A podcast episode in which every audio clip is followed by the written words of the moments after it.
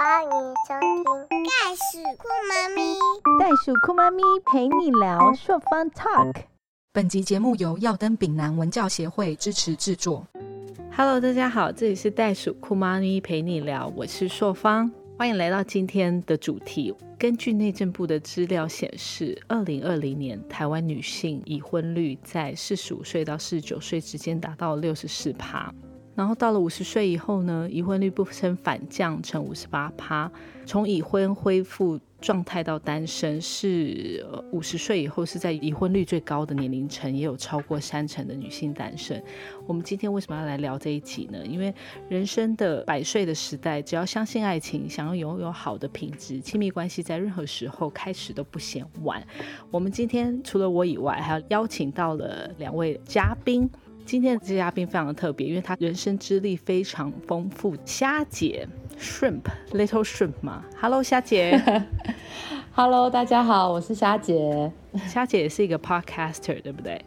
嗯，是我主持的那个呃跟房产有关的一杯咖啡聊买房，公司是房地产平台，我们会用一杯咖啡的时间来陪大家聊聊买房各种大小的问题。谢谢你来，因为我们也是在一个 podcast 的活动上面认识的，很欣赏虾姐，今天很开心可以用三种不同的角色来切入讨论。我呢就是代表已婚的，然后您呢是代表离婚的，然后另外一个我们还要二宝妈对，二宝妈，对，我是单宝妈，你是二宝妈然后我们还要邀请一个单身未婚然后没有小孩的喵喵。 Hello 大家好，我是喵喵。 Hello 喵喵我听到小冬瓜他就叫我的名字，小冬瓜在旁边喵喵，因为他现在看到猫他都会叫喵喵对，所以这个好名字对，哎，对话还有小冬瓜在旁边陪我们一起录音。对，今天是非常丰富的一集。对，我们今天要聊的这是爱情，嗯，大家对爱情有什么样的想法？因为我们三个人的身份是不一样的。比如说喵喵是单身，嗯，我是已婚，然后虾姐是从单身已婚到回到单身中。现在我们来看爱情是什么样的状态，我还蛮想要了解的。像喵喵的话，你现在单身中，你对爱情你是什么样的想法？嗯，我是单身无对象，对爱情的想法就是我觉得我一直在学习去接受，我觉得如果合适的对象，非常希望能够找到可以跟我一起分享生活的人。喵喵的生活背景很不一样，你是在法国留学，然后工作，回到台湾，然后现在是单身当中。其实在我现在发现很多的年轻人在这个环境上，大环境的刺激都有类似相同的经验。比如说我自己就是在美国回到台湾，我现在在婚姻状况之中，那我的年龄层也是在三十几岁将近四十岁之之间。虾姐您呢？我现在是四十岁单身二宝妈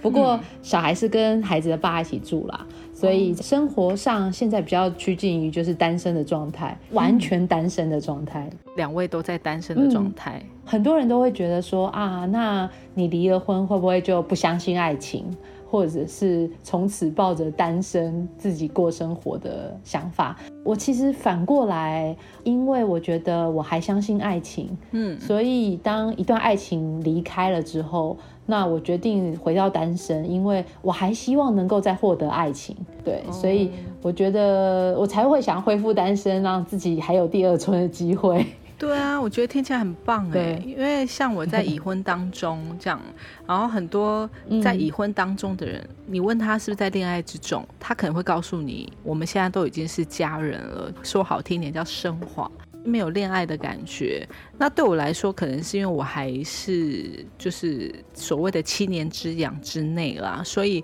还不至于到说感情升华的这么快速。嗯，但是我常常还是会有一种自己有一种假性单身的感觉，因为毕竟现在的小孩子我在照顾比较多嘛，另外一半他忙碌于工作，比如说像医院啊，或是很多的一些会诊啊 appointments 都是我主要在去做这件事情，所以常会有一种假性单身的感觉。想要谈进入感情，其实你的感觉跟以前是没有差别的嘛，嗯，希望能够有互动，有应该说有持续互动情感的这一份需求上，我觉得我一直都没有变。嗯，对，那只不过之前是有被满足了嘛，因为我曾经在婚姻当中，我这个这份是被满足的，渐渐的没有办法被满足了，所以我我觉得我算幸运的，因为不被满足了。有些人可能就会还在婚姻状态当中，可能就外遇了。我觉得既然没有办法在一起，那就好好的分开。那因为也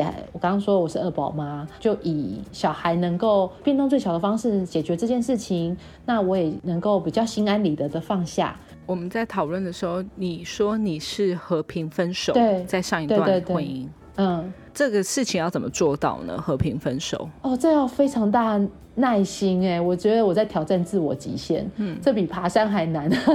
因为我我是个急性子的牡羊座，真的还蛮典型的，所以其实我很多事都是一股冲劲，嗯，当我确定之后到真的完成，我其实快磨了快一年的时间。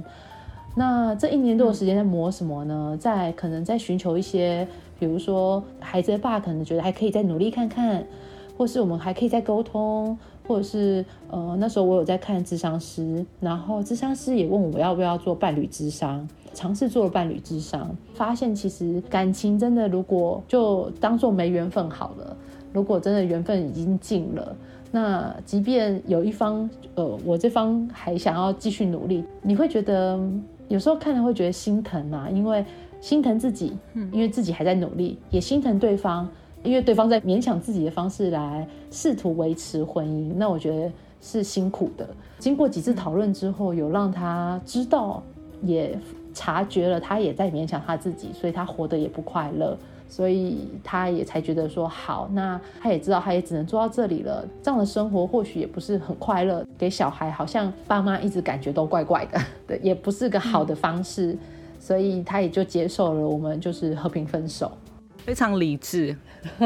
磨了很久磨了很久，因为有孩子很多比如说、呃、后续的抚养啦，教养的方式，或者甚至孩子时间的怎么分配，面临比如说一些没有办法逃避掉的亲子活动的时候，那该怎么办？其实、呃、每一题如果要真的要拆成很多题，我们大概讨论十几二十题，那这一题我都给他大概一个礼拜的时间好好想，会给一些我的想法，然后给他一些时间想一下，再听听看他的想法，才有办法把这些问题都有共识，才签字离婚。这样进入了关系了一阵子以后，再迷惘说是不是要进入婚姻，这是有很多其他人的一些功课嘛。然后进入婚姻之后又在彷徨说，诶，那我现在这个对象是不是不适合我，那我离婚了以后我会是什么样的状况？所以我们今天才会有这样子的主题，就是邀请了每一个年龄层每一个角色的嘉宾来谈论，嗯，让我们去怎么去看待这个关系，或是婚姻中，或是在婚姻中我们我们面临的功课，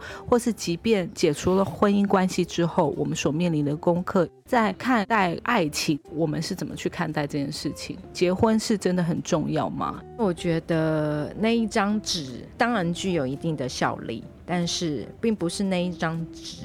让感情存在，有感情有那张纸跟没那张纸不一定有绝对的关系，但是当然有那张纸，你可能法律上更多的是组织化的保障，嗯，但是并不代表你签了那张纸之后你想要的那个互动的关系就会在，嗯，我觉得婚姻不等于是爱情。嗯，那为什么有人会想要进入婚姻呢？这个问题的话我也会想要问我自己，为什么想要进入婚姻。其实回应喵喵刚才讲的话，我当初进入婚姻其实主要是因为我希望能够在适当的时间之内生下小孩，因为毕竟对女生来说呃，我们是有在适当的年龄之内才可以生小孩，我觉得 这, 这其实这一点就是非常的现实的。我也算蛮早婚的，因为我二十七岁结婚，在我的同年龄层当中，嗯，大家可能都是三十几岁才结婚，三十几岁又早婚又早有小孩，虽然对三十岁才有小孩，对我爸妈那个年纪他们已经觉得我已经晚生了。为什么会这么早？我那时候也是觉得我人生当中我应该会生小孩，我也会很爱我的孩子，嗯，那所以才会觉得说，那既然有一个稳定的交往的男友，那当然结婚然后有小孩，当然对于小孩来说，在台湾社会来说还是相对安全，因为毕竟你很难、呃、如果是单亲家庭，或者是像现在可能对于我孩子来说，他他也算单亲嘛，因为爸爸在照顾，然后虽然妈妈也平常都还在，但是也担心他们会被别人贴标签，或是遭受到其他不平等的对待。对，那所以当初会觉得、嗯、好像这是一条比较安全的路，这个我认同耶、嗯、所以, 所以才会也会觉得说，那在婚姻体制下感觉好像比较有保障。在法律层面上，经历了离婚这件事情，我发现只要双方有共识，共同养育孩子，也还能够稍微彼此沟通教养的方向。比如说像我的小孩可能去年遇到了霸凌、嗯、那我们看待这件事情跟怎么帮他解决这件事情有没有共识，那也还蛮幸运的，我们有达成一致的想法去跟孩子沟通，然后把他的信心建立起来、嗯、告诉他怎么去破解这个霸凌的状态，还有也一起跟老师沟通。后来我才发现说啊，其实我当初好像就太害怕了，太害怕社会上的各种标签、嗯、但我现在比较放心一点了，因为我觉得诶，既然都有了一些走到了一个好的步调，而小孩看起来也稍微适应了、呃、这些标签好像似乎都不太需要去担心了。普遍大家还是有一个传统的观念，就是说要生小孩就要结婚，可是我永远都记得我阿姨那时候跟我讲说，你当小姐当得好好的，为什么一定要结婚？有小孩就好，不一定要结婚。我那时候完全不理解这句话，直到我进入婚姻关系以后，我才可以，我才了解。我都会跟我身边的朋友说，你们两个人没有打算生小孩，其实你们可以就男女朋友就在一起就好了，可以同居，但是不一定要走到婚姻。因为婚姻可能不一定是两个人的问题，而是你们就会开始变成两家子人的问题。那所以有时候一件很简单的事情就会变得很复杂、嗯、那, 那就要看有想要小孩的，我就会跟他们说，那你们还是结婚好了，因为对 比, 结婚比较对、呃、有一些法律上的保护嘛。那如果他们是没有想要小孩的情侣、嗯、我就会跟他们说，那你们还是先同居看看好了，不一定要结婚。我也蛮认同这件事情的嗯，就是结婚这件事情，我觉得不见得是适合每一个人。嗯，当初我的迷思就是，当你没有婚姻的时候，你会想要进入婚姻，嗯、可是你进入婚姻以后，会发现，哎，怎么跟我想象中的好像很不一样？对啊，喵喵，你要不要讲一下？你觉得婚姻是重要的吗？对你来说，你想要进入婚姻吗？我没有办法回答你，因为我觉得要看人。这件事情是、嗯、可能我对 A， 我觉得我现在觉得没有不重要，可是可能我遇见了一个人，我觉得我很想要跟他，我想要帮他签什么东西，我想要他以后可以帮我签，所以我没有办法回答你这个问题。但是我并不认为说结婚是必要的。如果这一辈子我没有遇到那个我心中理想的伴侣，就是能够让我去签一纸结婚的合约、嗯、我并不觉得这件事情是一个缺陷，我觉得它是一个遗憾，因为你没有这个体验，就是它是一个好玩的体验嘛。那但是有的时候体验你也不一定什么都要去做。我还蛮明确的知道说，我希望起码我签那一张纸的时候，对方跟我，我有感受到被呵护、被爱，然后同时我也有足够的能力去回应他的需求，他也有足够的能力，我们互相的去支持。我觉得这是我期待的婚姻的样子。那至于走入婚姻之后会发生什么事情，那是另外一件事情。对，嗯，那你现在没有没有走入婚姻这件事情那个困扰，我觉得那个 struggle， 你知道，就是作为一个女生女儿，我们家没有儿子，我妹妹也还没有进入婚姻状态。我父母亲他们会希望我们可以走入婚姻，成为一个妈妈，成为被一个社会上认可的一个进阶者，就是我现在是一个不够成熟的孩子，单身女性。而且这个社会暂时大多数的人还是会对单身女性会说，哎，你她个性是不是很怪啊，或者是她一定很挑啊，很难相处啊等等的。那他们会有这样的担心，所以他们会希望就是最简单的方式就是你赶快去找个人结婚，那这个人也不要太差，最好就是比如说知己知彼，他认识了相亲的对象啊，然后地主啊，有点钱，对他们而言，他觉得这就是一个很 safe 的人生这样子。那他们会觉得他们好像就有交代了。我自己当然是不是这样想嘛，我有我自己的人生规划跟期待，可是有时候你会看到你的人生期待里面，你会造成你很爱的父母亲的期待落空，虽然不抱歉，因为没有办法嘛，因为这是我的人生，可是你会觉得蛮遗憾让他们这么失望，然后这失望有时候是会影响到他们情绪的，你还是会觉得很抱歉，但是我选择了就是感到抱歉，但是还是在抱歉中夹缝生存。那虾姐，你有什么要提问的吗？哦，应该说我现在正在享受难得单身的这个时光，然后就是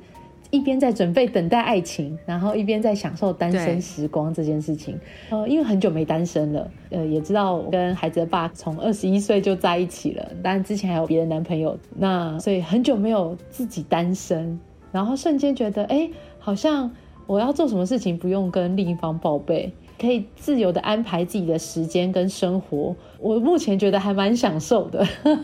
可是前提也是因为你没有这些压力了，你已经结过婚了，你有生过小孩了，你现在还会有一些长辈或是家人会告诉你说，哎，你要赶快结婚吗？呃，不会，我反倒我儿子担心我要不要找个男朋友，因为他怕他现在高年级了，嗯、他之后到国中、哦、他他会没有办法陪我。我儿子叫我去交男朋友啊， so sweet。 然后我妈妈说，哎呦，你单身现在看起来也很好啊，啊，那就不要交男朋友啊，因为他也担心我可能会失恋或是遇到不好的人，他也会担心，所以他觉得，哎，我我就维持现状就好了。嗯，我觉得两边都是出于爱我跟关心我的啦，嗯、就照我自己的步调，反正老天可能自有安排。因为你已经经历了，这样讲好了。嗯、其实我觉得刚才喵喵有提到一点，就是说他在他父母的认可之中是还没有到达下一个 level， 是因为连经历都没有去经历过。我有听过有些长辈甚至跟自己的小孩说，我只要你结婚，你甚至离婚都没有关系，只要你有结婚就好。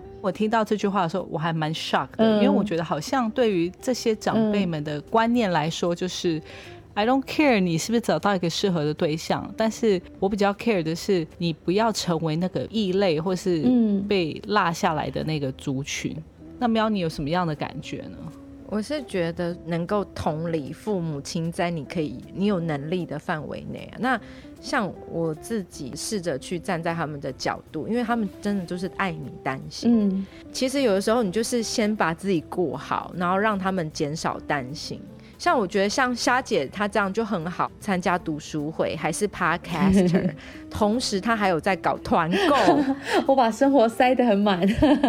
你对你自己有期许，你希望你的人生就是现在我有更多自己的时间、嗯、在我们可以运用的时间，我也没有小孩，我也不用照顾先生，那我要 take care 是我自己，所以在这个 level 我的优势就是我要想办法把我自己 take care 好、嗯，因为可能我自己 take care 好，当有一个好的关系出现的时候，我或许有更好的能力去回应那个关系。嗯，每个人有每个人过日子的方法，当然你会希望别人能够同理你，可是最重要的是当别人没有办法同理你的时候，第一个我们要去试着去理解说不是每个人都有义务去同理你的、嗯、然后第二个是那到底我们要是什么，我是不是能够坚定灵魂的自问、嗯、那如果是的话我就觉得继续 keep going， 这是我自己面对于单身，可是我并没有去拒绝婚姻，也没有拒绝谈恋爱，但是我拒绝为了妥协而妥协。嗯，年纪到了我要生小孩，所以我得要去结婚，再晚我就不能生小孩，因为我认为我成为一个人的目的，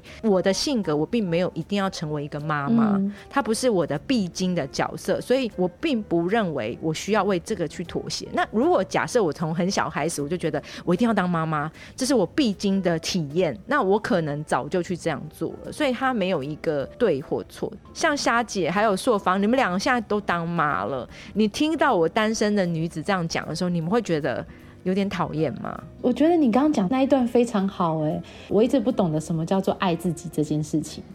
然后我后来才发现说，哦，原来要同理自己内心的需求，跟知道自己想要什么，想要过什么样的生活，我想要什么样的伴侣，跟想要什么样的关系，不勉强自己去配合。我后来才发现原来我可以这样爱我自己，同理你自己的需求，知道别人的眼光，但是不一定要去特别在意或放心上。对啊，我也认同。其实这都是跌跌撞撞、嗯、比如说今天状态好一点的时候好一点毕竟走在非主流之路、嗯、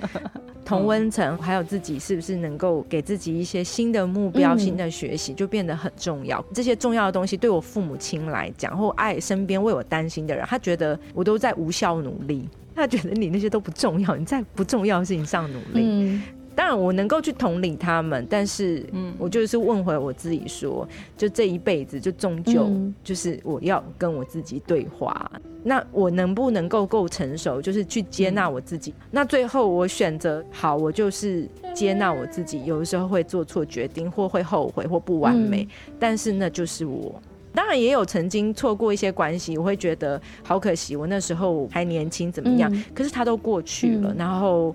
我要往下走新的一面，它变成是现在的我。当然人生不是那么美好的、嗯、我没有办法像朔方一样有小冬瓜在旁边看到一个小孩子，他也很可爱，也是一种体验啊，当妈妈。可是我没有遇到对的人，让我可以去有勇气去做这样的体验，并不是我拒绝这样的体验，而是可能人事时地物没有那么刚好，就没有遇见了。我接纳了，我还是很渴望就是进入一段好的关系，然后彼此扶持、嗯、就是很遗憾的是还在找寻。朔方，我有一个好奇心想问你，你现在在婚姻中、嗯、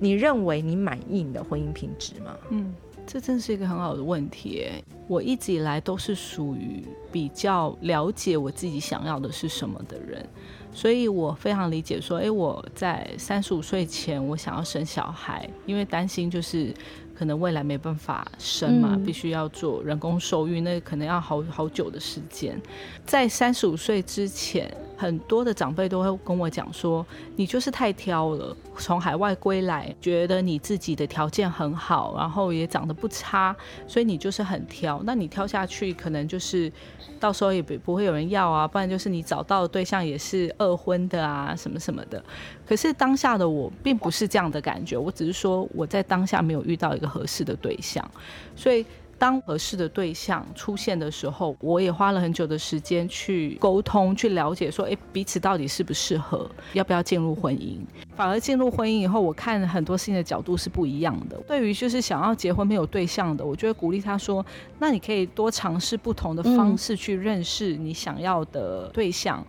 那对我自己来说，我当初所做的这个选择进入了婚姻，婚姻之后有了小孩，虽然说这个时间是比较短的，没有很长，没有像很多人可能是七年啊八年、嗯、十年，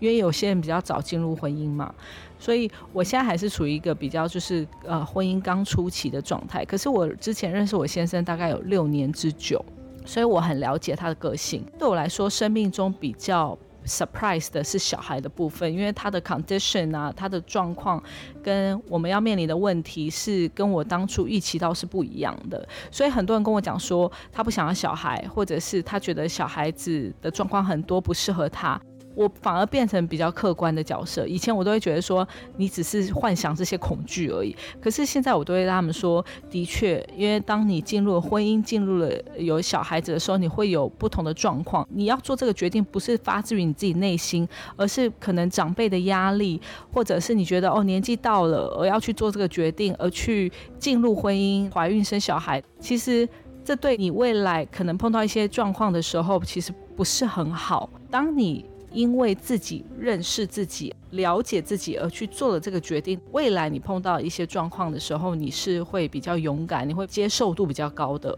对我来说，婚与不婚其实是每一个人的决定，要去尊重他的决定、嗯、那已婚或是离婚，我觉得这是一个选择，并不是你的人生就变成一个失败的角色。所以我之前会劝别人说，这是一个人生的经历，你要想想，因为这些经历让你成为更好的人，对不对夏姐？没错，那你才会发现说下一个婚姻当中或是下一个关系当中，你才会知道说，哦，哪些事情是我要看得更清楚的，哪些事情是我发觉我没办法改，但是对方是必须要接受的、嗯、经历过这段，有些人问我后不后悔，那我可以很直率跟大家说，我不后悔，而且我觉得我很高兴我为自己做了这个决定，因为我重新找回了我比较快乐的自己，不论在精神上或者在睡眠上也睡得比较好了。我之前有长期的失眠，我很高兴帮孩子们找回了一个快乐的妈妈，所以我们在周末相聚的时候那个互相容忍度可以很高。对，我觉得这很重要因为 Happy Mother Happy Kids 这真的是一个很重要的事情、嗯、就大家都不知道说父母亲的心情决定了小孩子成长的稳定度。嗯，我们也是小孩过嘛。嗯，当母亲或是父亲都处于一个比较平稳的状态的时候，小朋友的心境也是会比较平稳。嗯，这个是我一直所相信的一件事情啊，是真的，而且确实发生在我身上。上礼拜我儿子在我家练习写作文，然后就说好吧，那你们今天的题目叫做我的妈妈、嗯、他们两个还会串通说哦，我的妈妈生气起来就像火山爆发一样令人害怕、哦、而且两个当着我的面就这样写这一段、嗯、他们觉得说他们不用去担心写这段会惹我生气，不会、嗯、他们反倒会觉得我会给他们肯定，因为我的确是说哦，你们会用火山爆发来形容我生气的样子，还蛮好的，会用形容词了。那时候感情不顺，所以我觉得我有点焦躁焦虑，所以我失眠，或者是我很容易伤心难过。对于小孩子，比如说功课写不好，训导主任一般的，所以他们才会写说妈妈生气就像火山爆发一样，一发不可收拾，因为他们经历过那一段。那时候也突然察觉到，那这样子好像跟我所期待的，我希望有一个好的亲子关系，好像背道而驰了。才回过头来检视说，那我该怎么办？想要好的亲子关系，那我可能源头叫做我首先要有一个状态好的自己，再过来是那我我的焦虑在于跟伴侣之间的感情不顺，那有没有办法解？花了一些时间去尝试去调解这件事情，想找回好的感情。多方尝试之后发现好像也真的没办法，只好放下，让彼此都能够在不勉强自己的生活下重新找到一种新的生活方式。现在我的孩子也开心蛮多了，然后他们也很乐于跟我分享在学校中的大小生活、嗯、他们每天大概可能晚上都会跟我讲，如果不是我喊停说停你们该睡觉时间到了，不然可能会跟我可以讲半个小时以上的电话时间，真的很棒。那我觉得好像这样子的决定是很棒的，因为我周末在一起的时候可以一起玩桌游，他们打电动的时候我可能看剧，一起运动，我们会一起做比如说一百个深蹲、开合跳，或者是每人十个仰卧起坐之类的，我做他们也做，他们也也会很开心跟我说觉得我妈也很酷耶，因为好像都是看到妈妈指使小孩做运动，但是妈妈自己不动。嗯，不只对于孩子，我上礼拜有一天跟我妈讲了十七分钟，我完全没有不耐烦的电话。第一次就是跟她两个人处于一个非常好的沟通状态，讲开心的讲完那十七分钟的电话。挂上电话之后我觉得好奇妙哦，就是人生到了四十岁好好跟妈妈谈一场话对，找回快乐的自己的这一天。大家也很鼓励我，当初其实分手之后其实有感情空缺嘛，那也会很急着说天哪我都要四十岁了，那我再不积极去找男朋友会不会就遇不到人。反而大家给我的鼓励是，其实我应该是要先调整好我自己，有开心的我我才能够开心的去面对下一段感情的来临，或甚至我就不会这么急躁的去，因为人急躁如果遇到一个新的对象，你可能就会开始对他有很多期盼或要求、嗯、那我想也可能就会打坏了那一段关系、嗯、对，现在的自己比较适合进入下一段恋情的开始，终于把身心调整回来了。那个识货的人很快就会出现了，对，我觉得很快但是就算是没有我觉得也就是慢慢，因为只要自己的状态好、嗯、虾姐我有一个小小的问题想要问，对，如果现在的你有机会去遇到二十五岁、嗯、二十六岁的你、嗯、你会去怎么去跟他分享呢？我什么都不会跟他说哎、欸嗯，因为就 enjoy 当下的感觉，而且要不是都经历了这一些起起伏伏，有甜美的、悲伤难过的，慢慢找回自己的过程，要不是有这些过程，我觉得我不会是现在的自己，还会是当初那个讲话很冲，或者是对感情就是很、呃、很冲动啦，或者是控制欲比较强的那个人。甚至我觉得如果我回到过去跟我二十六岁二十七岁的自己讲，我觉得他应该也不会理我我理解他不会把我的话听在耳里因为你已经是我的话，我会告诉以前的我自己，就是更相信自己、嗯、只要你愿意承担结果、嗯相信自己去做任何的决定。过去在很多的决定都会被人家影响啊，有时候在做这些事情的时候会有一些不勇敢，可是我觉得在经历过这么多事情以后，我回头去看以前的自己，我会更相信了在每一个当下我所做的决定。嗯，那喵你呢？我可能会跟当时的我讲说，相信自己，勇敢跟乐观是一个很重要的特质。生命中有一些艰难的时候，要去给自己打气，也给自己拥抱。当你跌倒的时候，没有关系，爬起来就好。我想要分享一下，就是这几天我的 Facebook 上面还有一些朋友分享最近陈嘉玲第二季的嘉玲，也都跟我们一样啊，年纪就差不多三十四十左右。他好不容易展开他新的人生，去了南部，也开始建构他的事业，可他不小心怀孕了。那因为世界上没有百分之百避孕的方法嘛，然后他也有男朋友，而且他事实身边有非常多人就是希望他生，连医生都是、嗯、很难得。陈嘉玲就跟医生讲说，你不了解我的人生，我已经四十一岁了，我辞掉一份五年六个月的鸟工作，结束了一段四年又三个月的感情，花了多少时间重新念书，我现在觉得我的人生上了轨道，我不想浪费时间，如果你不愿意帮我的话，我可以找别家。那当然他现在他还是没有演到他到底有没有去针对宝宝去做任何事情、嗯，可是其实这有引起了一些网络上的讨论，女生到底有没有资格在没有婚姻之下，你可不可以为你的身体去做决定？而且如果你没有那么喜欢这个孩子，假设你有孩子，那母亲的这个角色是在我们华人社会无限放大的，当你自己的角色跟母亲这个角色面对到冲突的时候，我们要怎么去回应？那 我, 我也没有答案啦，但是其实我觉得我蛮高兴，就是现在台湾社会开始可以有一些这样的戏剧，然后引起大家的讨论。嗯，以前可能就是这女的不行啊，她就一定要生小孩出来，宁可杀死一个生命啊。但现在我觉得讨论是比较多元的，这个多元是你在做母亲、你在做太太以前，大家愿意更看待你自己舒不舒服的去看待你的状态，那你能不能为你的状态去自主的决定一些事情？我觉得这是一个小小的进步，可是这是我单身女性的想法。嗯，但我不知道两位妈咪们是怎么想的。怎么想？如果是嘉玲的朋友，我会支持她的想法，因为我觉得有没有孩子对于一个呃，不论是爸爸或妈妈的角色，它其实是一个非常大的改变。那这个改变包含有没有支援系统？比如说如果真的劝他生下来的人，他难道他加班的时候那些人会帮他顾小孩吗？他是不是有能力，有金钱能力能够养育这个孩子，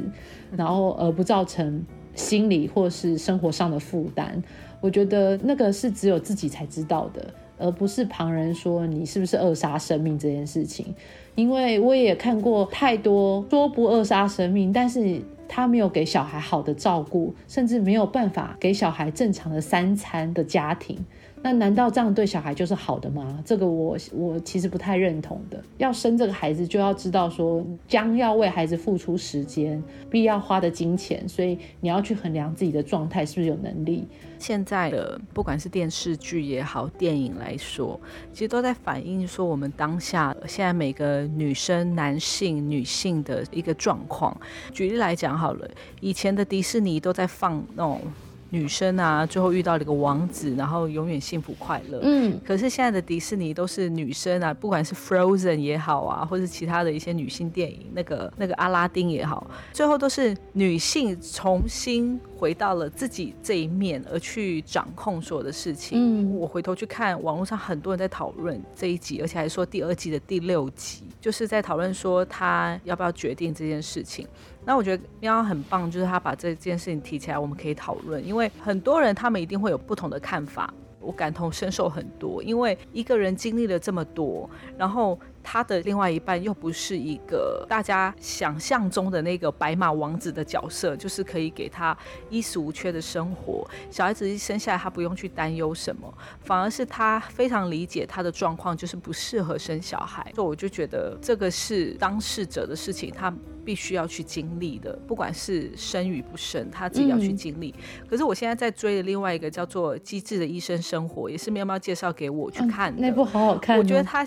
嗯，对，他最近的这一集在讲一个我也觉得很感同身受，就是实习医师他的太太也是四十几岁，然后他有一次他就跟他的那个医生说，你怎么从来都不问我说我有没有，我们家为什么没有小孩，因为在韩国也算是一个比较传统的社会，嗯，然后他那个医生就说我干嘛要问，他就说因为我们努力了很久我生不出来，嗯，然后就刚好那个女生得了一个肿瘤，才发现说他们怀孕了，嗯，那个实习医生就非常坚定的告诉他的妇产科医师，我们没有要这个小孩子。当这个医生把心跳声给个妈妈听了以后，妈妈立刻说我回去思考一下，然后坚持不想要采用任何的治疗治疗她的肿瘤，嗯，她就说我想要把这个小孩子生下来。我不知道他现在就是最新的这一集有什么样的改变，哦，因为那一段之后那个妇产科医生讲了令我觉得很很感动的一段话，对，他跟这个妈妈说，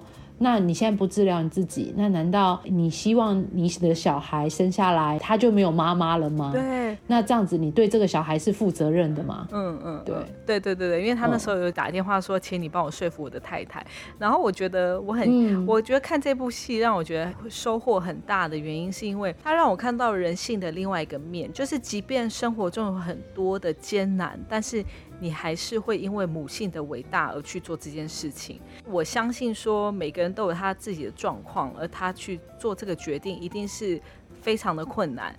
所以如果你问我对这些事情的看法， 我, 我一定会存在那种光明面啊，因为我自己有小孩，然后我小孩也是经历很多而存活下来的。人生所有的一切事情都是可以克服的，只是你愿不愿意去做而已。人生不一定是要把所有的事情依赖在别人的身上，这是我的观点啦。我觉得人一定要去经历人身上有一些重大事情发生，你才会成长，你才会有所转变。然后所以如果我是他的角色的话，或者是我是他朋友的角色，我一定会觉得说那么难得而有了小孩，然后如果你是觉得说这个小孩子对你来说是一个很棒的存在的话，是我一定会努力的生下来。因为像我最近在跟孩子互动的过程之中，我发现我自己还是有一些我没有办法过去的脆弱的一面，可是当我的孩子在旁边的时候，他只要有一个笑容，他只要说妈妈，他只要叫这一声，你知道吗，我所有不开心都立刻没了。我觉得这是一个很特别的一个能量。欸，虾姐你会有这样的感觉吗？回到剧里啊，因为他有他的挣扎，我有孩子，所以我的孩子跟我很亲，我也很开心。呃，妈妈要开心，小孩才会开心。那如果生下小孩对他来说其实是个很难的决定，甚至没有办法接受的决定，那我可能就会支持他不生。那除非他也期待这个生命，我就会觉得说好，那如果是我是身为朋友，那我就会开始想，那如果你也期待生命，基于我是你的朋友的立场，或许我有可以给你什么样的资源，我可能就往这边方面去想了。 对, 对, 对要当事者去做这个决定。生命这件事情很难，在他衡量生活所有的一切之后，他所做的决定我都会支持。经历一段婚姻之后，你觉得你自己的感情观有变吗？我还是希望能够找到一个可以跟我聊天分享，不用到百分之百共同喜好，但是有一两个我觉得就很满足了。其他外在条件，我有我自己的房子，我可以有自己的工作跟生活，我 会, 我会照顾好我自己。嗯，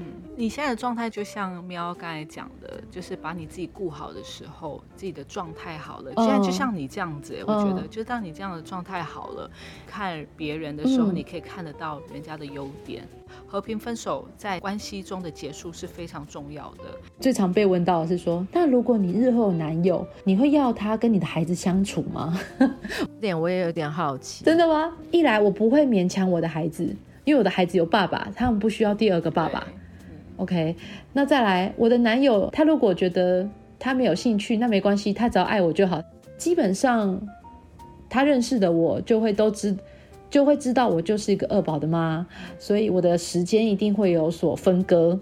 对对，那如果他也能够接受我的时间的安排，因为我必须要保留一段时间陪孩子，他在这样的前提下也愿意在一起，也愿意跟我分享生活，我们开心过我们的生活就好了。他也不一定需要陪我的孩子，或是参与我跟孩子们之间的生活。看到他的意愿跟我孩子的意愿，当他们两个都没有意愿的时候，他们完全可以不用凑在一起也没关系。我可以把我的时间妥善安排好，每个人都可以拥有我的时间。那你会想要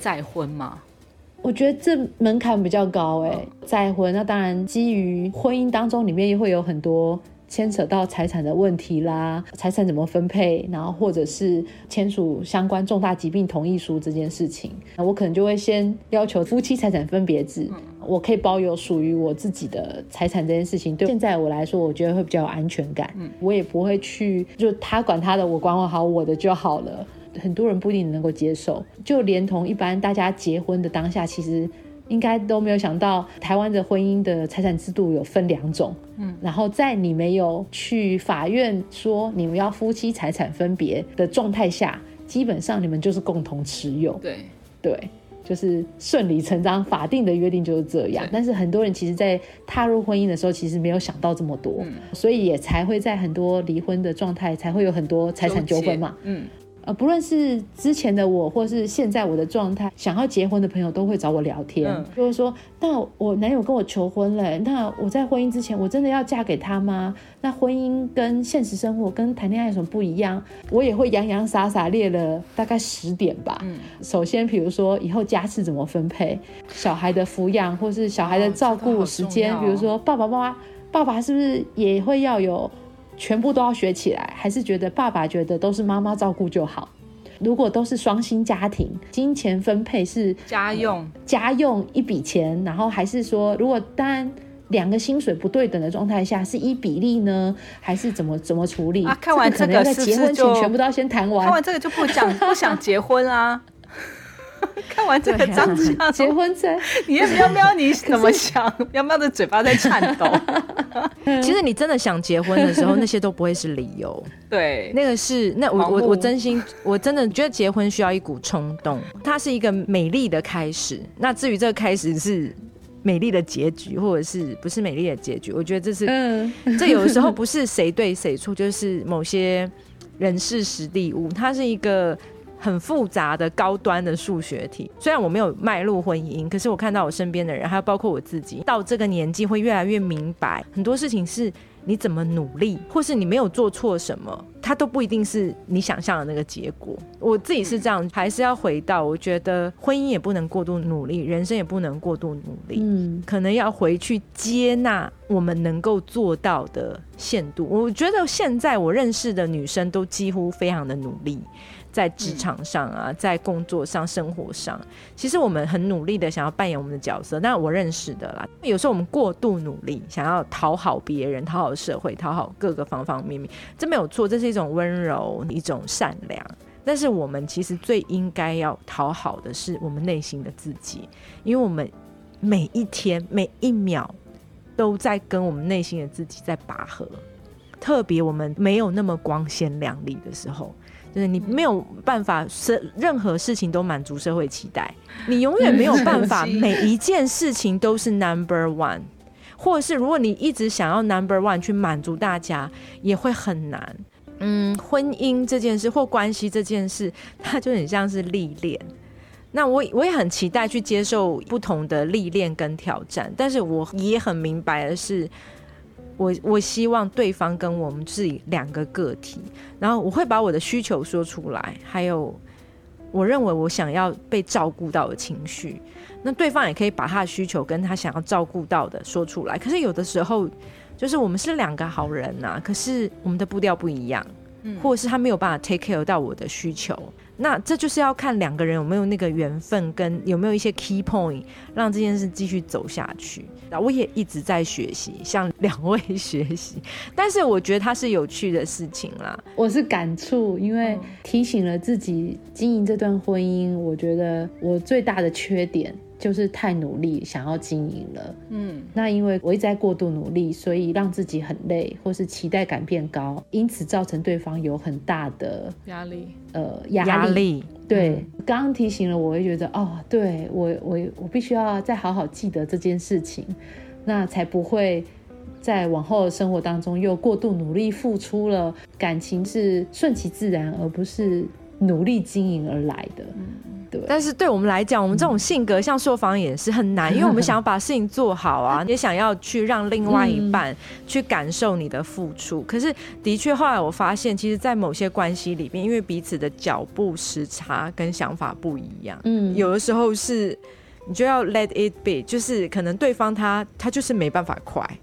那要么就是你接受了、嗯、或者是两个都改变。其实很多的分开都是因为就是大家也很蛮努力试过。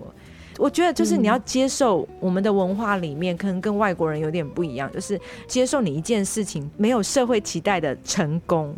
嗯、是件很难的事情。我发现老外比较可以，那就没有办法就是失败了，他们好像可以就是好像比较轻松哎。对，我觉得然后我们就好像变成说是，然后你不要说失败这个字，你不要说，你要说不适合、嗯、很圆融的讲法。假设婚姻是一间公司，两个人合开你就拆伙了，某程度上面嗯，你要怎么去说它是成功或失败？当然不是这样一句话，但是我们好像很害怕，就是我们做的事情，我们会认为一个不好的字就等于否定了。嗯，那我自己是觉得，嗯，也没有必要。我就觉得好像可以轻松一点看看一下这事情。那这也是我一直在学习，就是不要那么紧，因为我发现有时候在关系很紧的时候，哦，我觉得现在男生压力好大，因为比如说像你看虾姐。团购团购组，然后天天在那边分享这些东西好那些东西，写文章又是 podcaster， 还有一个也是很厉害的一个正职，也很会打理他自己的生活，还有参加读书会。其实对很多男生来说，他可能四五十岁，他只想回家滑 YouTube 然后耍废，他根本不想做游戏而已对对，他人生只有他们没办法多重，他只有一件，他只能做好一件事情。对对，那、呃、那其实你什么都没做，你光只想做你自己，可能就对他来讲是个压力了。对我们而言，我们可能就会觉得说啊，那没关系，你就耍废，我就干我自己的事情。有可能我们可能会这样接受，嗯、可是有些男生就会觉得说，哦，那你这样我压力很大。的确哦，嗯，有一些会，可是我觉得那些男生你也不会喜欢啊。你是一个上进或喜欢体验的人，就会一直 keep 住你的人生，就是会一直学习啊进步。可是有些人他会觉得哦没有、嗯、就而且有的人的学习的曲线跟时间点跟你又不一样，可是可能我觉得社会地位里面会希望男生强一点，我觉得这也是一个求偶的困境。 对， 对我而言，现在的女生都太厉害太多重，我觉得像硕芳也很厉害啊，带娃，然后还有在经营自己的事业，也很有企图心的，想要就是去为地方去做些什么，嗯、很愿意就是做 podcast 跟我们分享他的大小事。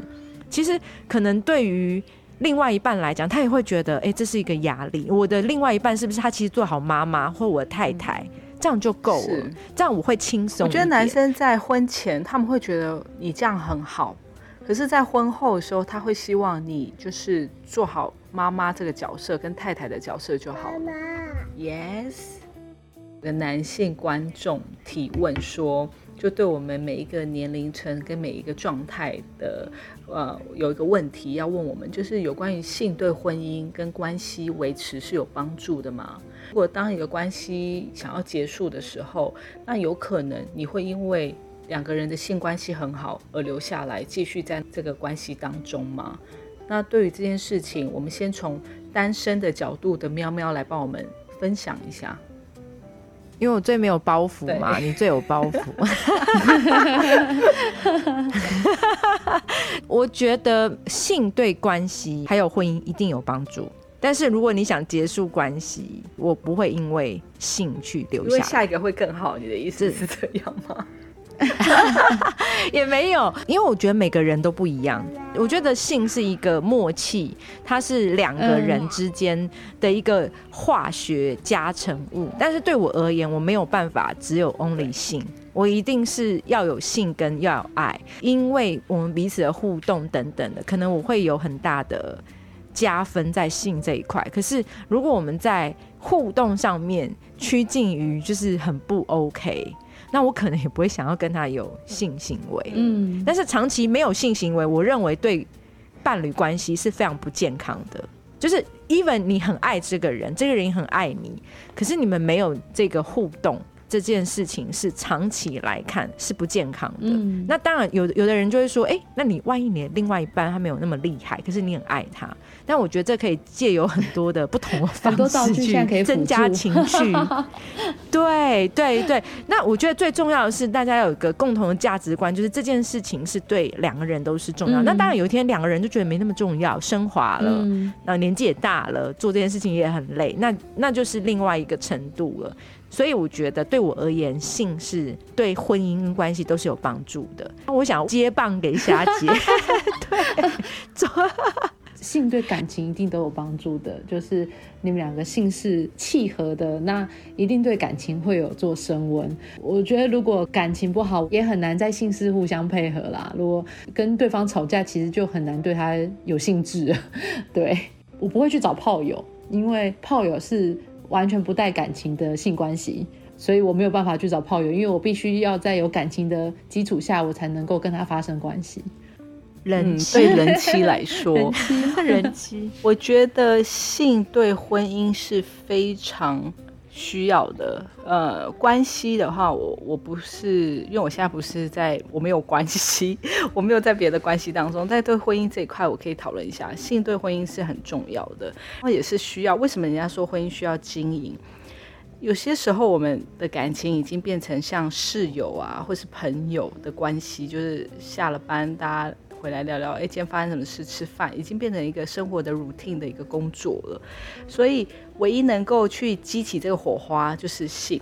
那性为什么很重要？因为你以前可能在交往的时候你不需要每天看到他，可是你现在每天看到他了，所有的花招啊什么都我已经玩过了。对这件东西的话，其实我跟我先生会讨论、欸、我们会常常聊天有关于就是哪一个 part 是他喜欢的，哪一个 part 是我喜欢的。所以我觉得在对婚姻当中性是非常重要的。那如果当这个婚姻不好的时候，我会因为性而留下来吗？当然不会啦，因为对我来说有爱才有性啊。可是我看过因为性而离开关系的女生朋友，就是每一个人的不一样。可是我的认知就是所有的东西都是要互相沟通的，因为今天你喜欢的不代表说下一个伴侣他也是喜欢。在婚姻当中跟关系当中很多的东西都是要磨合沟通。我所谓的沟通就是像我们在结婚之前先讨论好财产分配，是我觉得这也是要加进去讨论的、欸、你不觉得吗？就是在婚后或是说在进入关系之后，你期望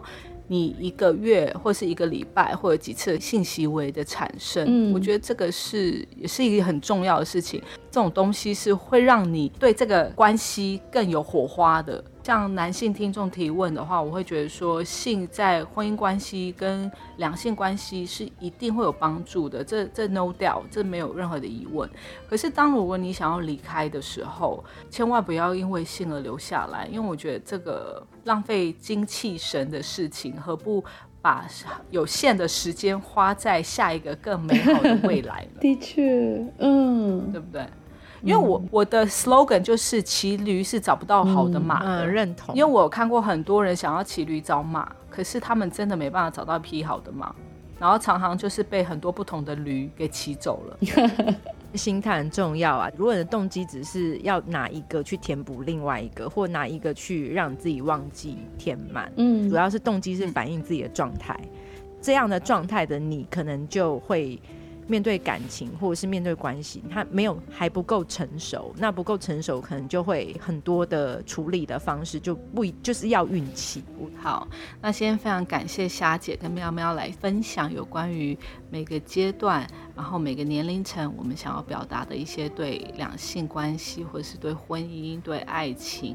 对生不生小孩、对结不结婚的看法。然后我想要问一下喵喵跟霞姐，你们今天讨论这些有什么不一样的感受，有一些不一样的感触可以跟我们的听众一起分享的吗？我觉得三个女生我们好多事情可以聊三个女生然后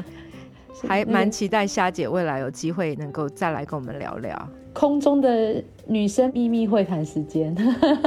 我觉得今天来上节目，其实这些问题啊，我觉得好像重新梳理了我自己一遍、嗯、陆陆续续虽然也有朋友问，但是都是很片段的。今天说方跟喵喵其实从比如说我的状态，然后一直到现在对于感情观，我觉得好像也重新再认识我自己一次。现在觉得对于情感好像更有期待了一点，那不过我知道我还是要提醒自己要慢慢来、嗯、最后问大家就一句话，如果你是单身的话，你会想要跟大家讲的最后的 ending 你想要说什么？相信爱情，然后相信自己有爱人的能力，然后相信自己也值得被爱。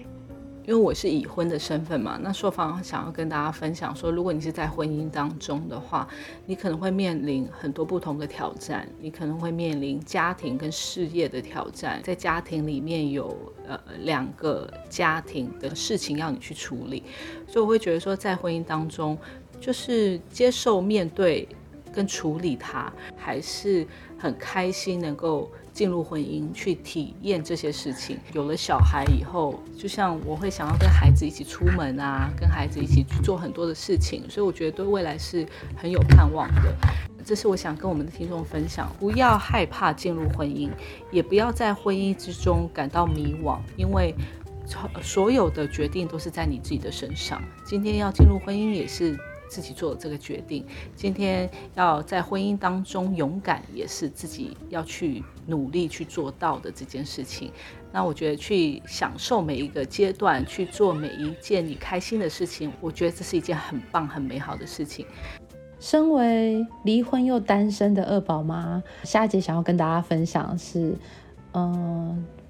不论这段婚姻怎么结束的，其实没有对错，你要先相信自己，然后重新再把爱自己这件事情找回来。不论你是否还继续要谈爱情或是感情这件事情，只要相信自己的状态变好了，不论是好的人，或者是生活的伴侣，或者是像我现在是有小孩，那你的孩子都会在你的生活当中比较快乐、嗯、太棒了，谢谢虾姐，谢谢喵喵，今天跟我们分享这么多。对，谢谢硕方，非常开心今天虾姐跟喵喵大家分享彼此的感情观，相信爱情，所以我们从不质疑能爱一个人的能力，让我们能为自己和其他跟我们一样相信爱情的勇敢女生们一起打气吧。